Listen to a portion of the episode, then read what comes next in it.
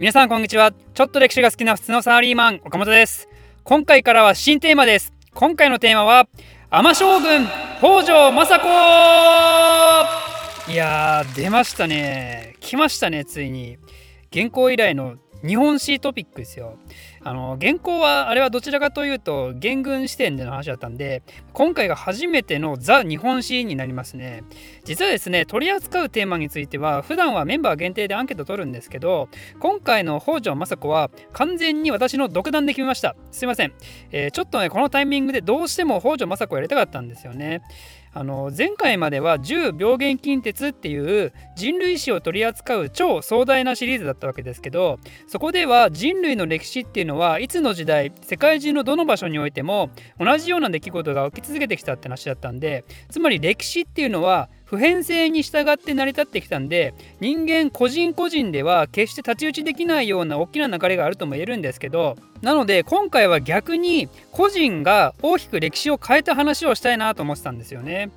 で歴史上そういう人って結構いると思うんですけど特に世界史ではねでもその中でもその人の人生かけて歴史を変えたっていう感じでなくその人が起こしたちょっとした行動が歴史を変えたっていう意味で言うと私は北条政子をしたいんですよね。何のことかというとあの有名な演説ですよね北条政子の演説。もう単純にかっこよすぎでしょ一つの演説で歴史を変えるっていうしかも鎌倉時代の女性なんで歴史の表舞台には立っていないながらも表舞台に立つ武士たちを自らの言葉で動かしたっていうねかっこいいかっこよすぎる、まあ、それがどういう演説だったのかっていうのは、まあ、歴史好きな方はもうみんな知ってることと思いますけどとりあえず今はその内容は触れずにいこうと思いますんで、えー、気になる方は最後まで見ていてくださいと。なので前回は人類史っていう壮大なスコープでいろいろな話をしてきたわけですけど今回は人間一人の人生に焦点を当てていくそのための北条政子っていうテーマなのであるっていうのが一つの理由であともう一つは単純に今の時期ホットだからね鎌倉って。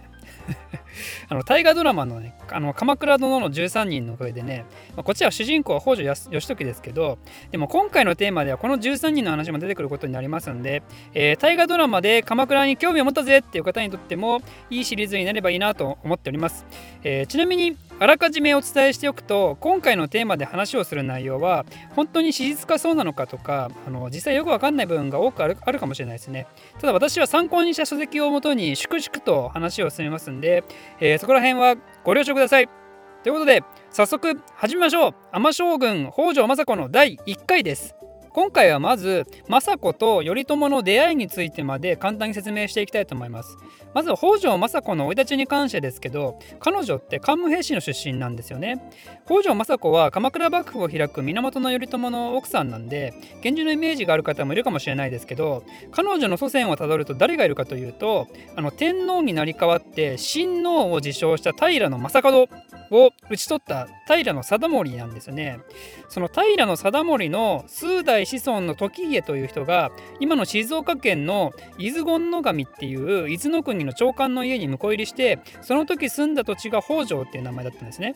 なんでそっから地名を取って北条姓が誕生することになるんですよ。でその時家の孫にあたる人物が北条時政。北条政子のお父さんですね。この北条時政の時代には北条は伊豆の中でもトップクラスの皇族になっていて唯一対抗できるのが伊藤助親っていう人物だったんですね。なので北条時政と伊藤助親が伊豆の二大看板だったわけですよちなみにこの伊藤家も伊豆の伊東っていう地域にいたんで、まあ、そこから名前取ったと思いますね。今も伊東市ってありますけど、多分そこのことですかね。で、政子が生まれたのは1157年。年後で言うと方言2年ですね。方言といえば、これは義務教育で習うレベルの有名な方言の乱が起こる時ですよね。なんで、方言の乱が起きた時とほぼ同じ時期に北条政子は誕生したんですよ。ちなみに方言の乱とは何かかというと、皇位継承にあたって後白河天皇と崇徳上皇が争った京都における内乱ですね、まあ、詳細は語りませんけどこの時に後の政子の夫になる源頼朝の父親である、えー、源義朝とあと後に源氏を滅ぼしかける平清盛が出てきますね。この源義朝と平清盛が共同して後白河天皇のために戦って結局後白河天皇勝ったんですけどその後すぐにまた平治の乱っていうのが起きて、まあ、これまた詳細語りませんけど今度は義朝と清盛が敵対することになってこれに義朝は負けて殺されるんですね。そしてその息子である源頼朝も命が危ないんで必死に逃げます。必死に逃げてたんですけどでも結局捕まってしまってで清盛は頼朝も殺そうとしたんですが、えー、それを清盛のママ母がねちょっとかわいそうよそれはって言ったおかげで命だけは助けられてでも頼朝は田舎の伊豆方面と流されてしまったわけですね。この時頼朝14歳ちなみに政子は4歳のことであると、すでに壮絶な人生ですね。14歳ですからね、中2ですよ、マジで。中2で親子を抑えて、お前は助けてるけど、縁もゆかりもない土地に閉じ込めるかなって言われて、まあ泣きますね、私ならね、毎日ね。そんな伊豆に流されてきた哀れな源頼朝を監視兼お世話をする役回りとなったのが先ほど登場した伊豆でブイブイ言わせた北条時政と伊藤助親だったんですね。この2人の手厚いフォローのおかげで頼朝はすくすくと育っていくことになります。そしてですね20歳を超えて立派な大人になった頼朝はある時なんと恋をします。その相手こそが後の奥さんとなる北条政子ではなくてですねそちらではなくて伊藤助親の娘なんですね。その娘の名前を八重と言います。ちなみにこれ、鎌倉殿の13人だと、あの、八重役はガッキーですね。なんで、今はあの、八重を ガッキーの顔を思い浮かべながら聞いてください。で、頼朝って、あの、14歳で伊豆に来てから20歳になるまで、本当に熱心にね、独居したり、亡くなった一族に祈りを捧げたり、なんていうか、すごくよくできた若者だったんですよね。そんなよくできた頼朝を、頼朝の世話役として日々見ていた伊藤助親の息子、伊藤助清がですね、頼朝君、君、僕の妹と結婚しないかと言い出したわけですよ。真面目だしね、君。イケメンだしね。君なら僕の妹任せられるよっつって。そんで、なんとわざわざ頼朝と八重が王政を重ねてイチャつくための別荘まで作ってあげて、もうこれでもかと愛し合うわけですね、この2人は。で、案の定妊娠します、八重ちゃん。そして結婚します、頼朝と八重ちゃん。これで伊藤家もね、ハッピーな雰囲気に包まれるかと思いきやですね、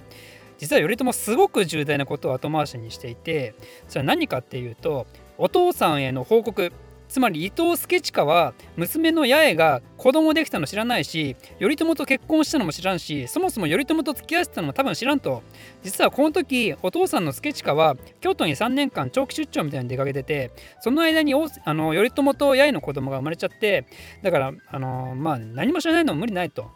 その出張から帰ってきた助親はですねその子供つまり自分の孫を見た時お前なんちゅうことしてくれたんじゃいって感じで頼朝にブチ切れたわけですよ。それは俺の愛する娘の八重になんちゅうことをしてくれたんじゃいっていうことから来る怒りではなくてお前源氏の人間が何勝手に後継ぎ作ってんだよっていうね。しかも俺んちの娘かよっていう。もともと源氏が変なことしないように頼朝の監視をするように命令を受けてたのに知らない間にうちの娘と新たな源氏ファミリー気づいてましたなんてね。こんなの平気の人間に聞かれたら俺がぶち殺されてしまうってなって残念ながら頼朝はここで八重と離れ離れにされてしまってあえなく失恋することになります。そんな昇進中の頼朝にグイグイって接近したのが北条政子だったんですね。失恋の傷を癒すのは新たな声しかありませんからね。頼朝はすぐに政子といい感じになるんですよ。ちなみにこれらのエピソードから分かる通りですね。頼朝って結構モテモテだったみたいで、まあ、肖像がかっこいいですもんね。あの顔ね。まあ、あのあの有名な肖像が頼朝じゃない説もあるけど。あとやっぱり伊豆って田舎なんで源氏といえどもプリンスってだけで黄色い歓声浴びてたんでしょうね。だから政子もみんなの憧れである頼朝がフリーになったのを見ていても立ってもいられず行動に移したのかもですね。この頃頼朝32歳。政子22歳のことであると。ちなみにあのやっぱりその状況を見て政子の父親である北条時政も頭を抱えます。お前そいつ源氏の人間だぞっつって。で時政も何とか引き離そうとして政子を他の男と結婚させようとするんですけどもうね政子すごいんですよ。絶対頼朝を諦めてたまるかって。私はこの男と結婚するんだっつって。で豪雨の中をね飛び出して頼朝がいる家に走って逃げたりしてですね。まあすごい執念見せるんですよ。でこれについに折れた時政もですね2人の結婚を認めるんですね。でこれによって北条家は平家の出身でありながら源氏のプリンスと正式に親族関係を持ってしまったわけですね。でこの状況はやっぱりあまり平家の人たちに大っぴらにはできないんで頼朝と政子も静かにつつましく伊豆の地で過ごすしかないと思いきやここで頼朝と北条家の運命を大きく変えるとある一方がですね京都の方からやってきます。それは何かというと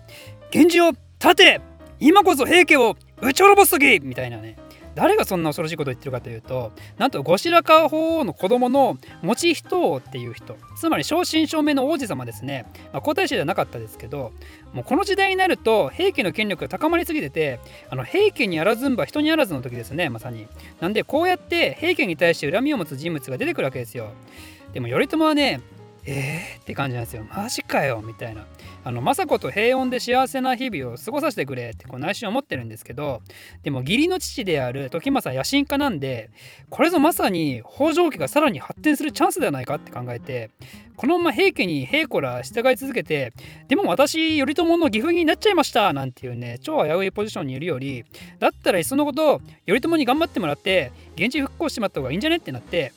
頼朝くんどうだい？え何がですか？どうだい？って感じでこう仕切って。でついでに政子も私もファーストレディーになりたいってなって。でこの北条親子は頼朝のことを焚きつけてついに頼朝を挙兵させます。それが起きたのが、えー、1180年自称4年8月。この時頼朝33歳政子23歳のことであると。